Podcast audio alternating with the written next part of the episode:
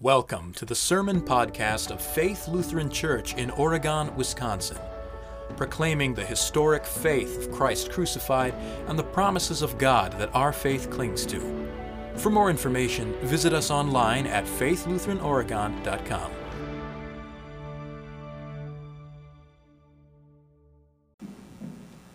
I remember when I was learning to drive and I was talking about car accidents and collisions to my dad, who works for the Michigan Department of Transportation.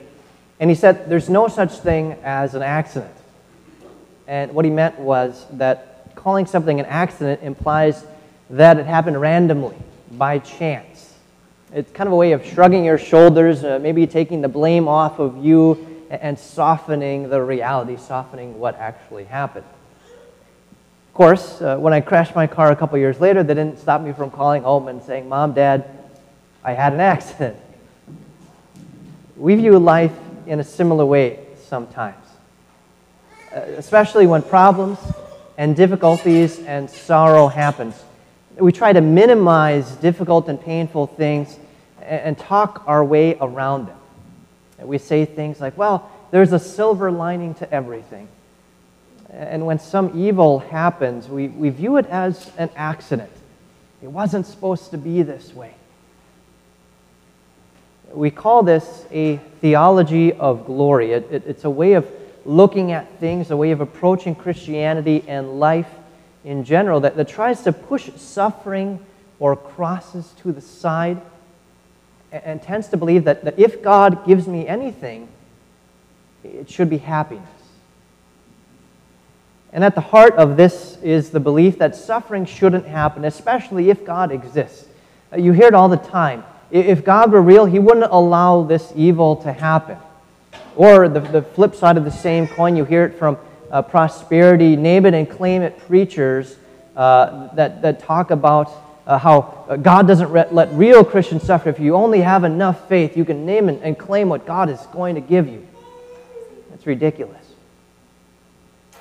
So, when real suffering inevitably does happen, often then we can be led to believe or misbelieve that either God doesn't exist or perhaps worse, that I've been rejected by God. However, the correct theology is a theology of the cross. Theology of the cross acknowledges suffering and actually has a place for suffering. Uh, Martin Luther once said that a theologian of the cross calls a thing that it actually is. So a crash is a crash. Evil is evil. If something hurts, it's not just okay, it hurts. In our gospel lesson, a woman is facing a very difficult trial. Her daughter is being tormented severely by a demon. Now, Jesus and the disciples are traveling through the region of Tyre and Sidon. This is a, a, a region heavily populated by Gentiles. And this one was a Canaanite. So not only a Gentile, but the Canaanites were enemies of the Jews. And so this woman has two strikes against her. First, she's a Canaanite, and a Canaanite just wouldn't approach a Jew. And second, she is a woman. In those days, a, a woman had no right to approach a teacher.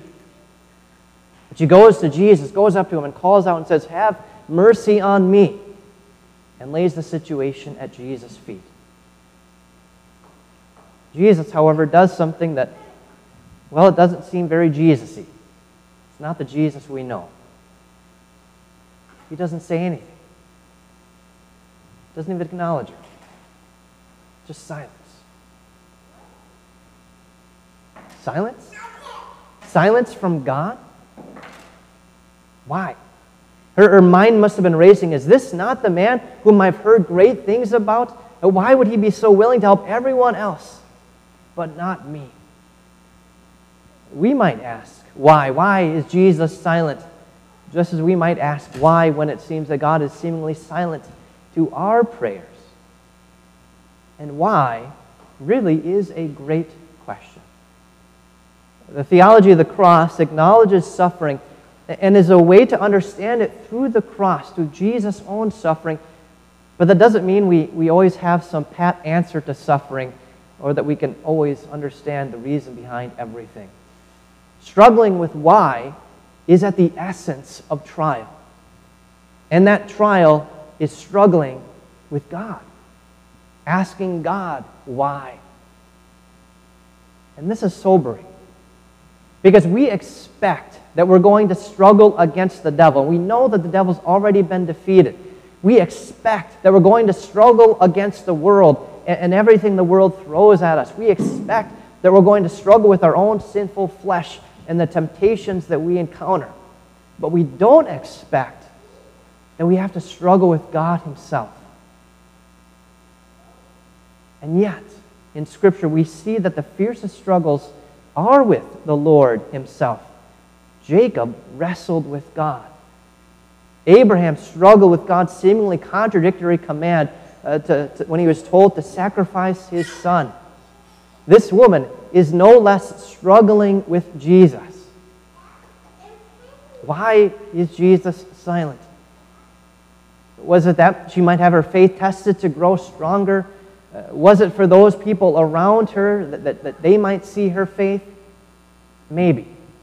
We don't know.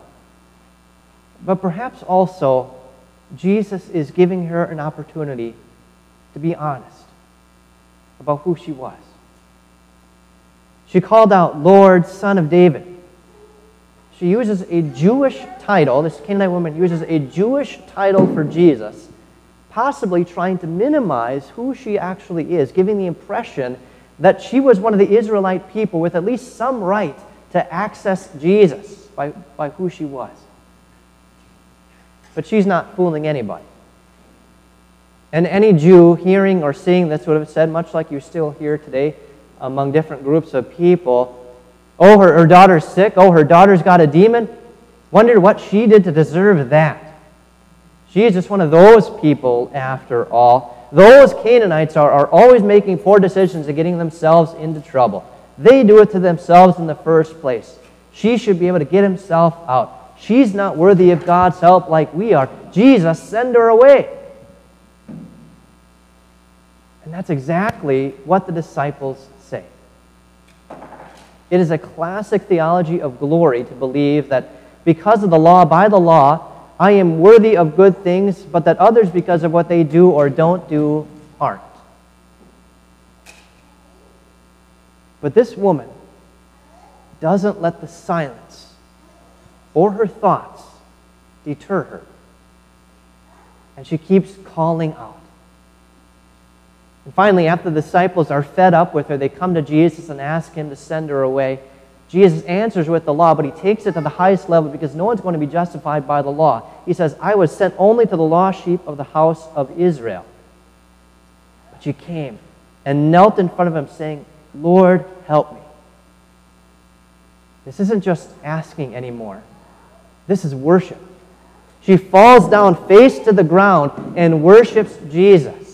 And the only words out of her mouth are probably all that she could manage Lord, help me. And then Jesus seemingly gives the most unexpected and harsh answer of all. He says, It's not good to take the children's bread and throw it to the dogs. I've heard of other, I've heard other sermons where, where they try to minimize and soften what Jesus is saying here. Well, he calls her a little dog. Dogs are cute. But there's no softening what Jesus is saying. Jesus is calling this woman an ethnic slur. We have other words for this today not fitting from the pulpit. The first time you read this, maybe the first couple of times you read this, this is offensive. Incredibly offensive un- until you realize what it is Jesus is actually doing. Jesus is teaching the disciples and us where God's mercy comes from. It doesn't come to us by what we do or, or don't do or by who we are. And Jesus is showing to us what great faith looks like.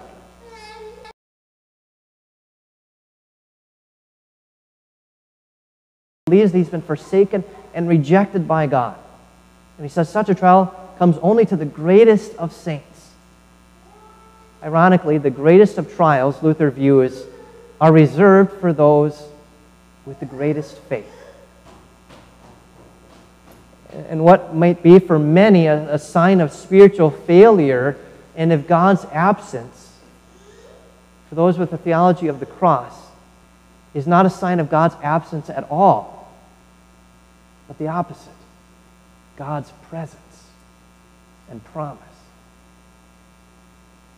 So Jesus is teaching us to rely on His Word and not on our feelings or, or whatever it is we're experiencing in the moment.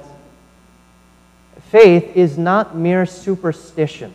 It's not mere warm, fuzzy feelings, not, not believing in Him if we have everything going well for us and have, we have everything that we want. Rather, faith is the gift that God gives you to be able to hang on to His every word, to trust Him when it feels like everything else is falling apart, and to believe Him despite all evidence to the contrary. Evidence or experience would have told this Canaanite woman that Jesus didn't care. He ignored her. He, he tells her he wasn't sent for, and then he calls her a dog. Experience would have told her that God didn't care. Experience would tell her just to give up and go home.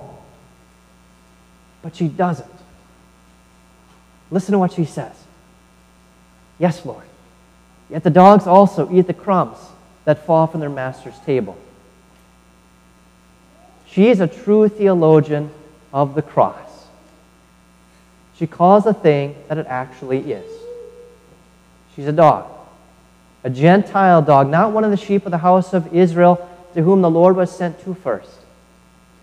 But that even the dogs, while they don't get to eat first, still get to eat the scraps that, that, that fall from the master's table. They still get, get to eat the crumbs.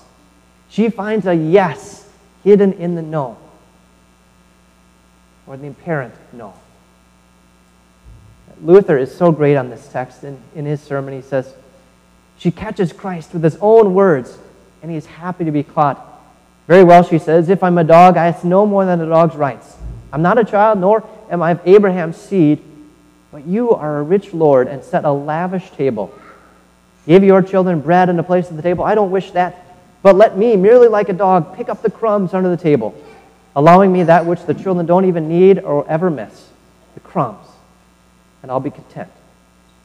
So she catches Christ, the Lord, in his own words. And with that, wins not only the right of a dog, but also that of the children. This is what great faith looks like. Great faith holds Jesus to his word, as this woman did. Great faith holds Jesus to his promises that he made me. His promise that he made me in, in baptism to, to, to, to daily rise and live a new life in view of the resurrection of the dead the promise that He continues to give me in His holy body and blood to strengthen me and keep me in the one true faith to life everlasting. Nothing will be able to separate us from God's love. Jesus said to her, Woman, your faith is great. It will be done for you just as you desire. And her daughter was healed at that very hour. What Jesus does is revolutionary. He includes this Gentile Canaanite woman in the house of Israel. She's not a dog, she's God's own child. This woman didn't have much, but she had the one thing that mattered the Word of God. At some point, she had heard something about Jesus. Maybe not much, maybe just a crumb of information about this Messiah but she heard it and believed it and hung on to it despite everything else she experienced. And through that word, she trusted that the scraps that fell from the master's table would be enough. May we hang on to this too. St. Paul says in Romans 8 For I conclude that our sufferings of the present time are not worth comparing with the glory that is going to be revealed to us.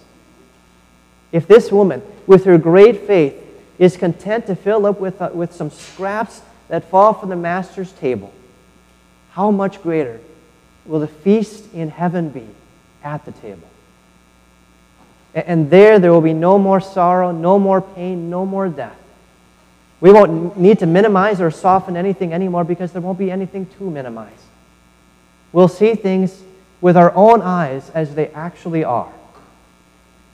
For now, may God give us the faith to trust the crumb of promise in His Word.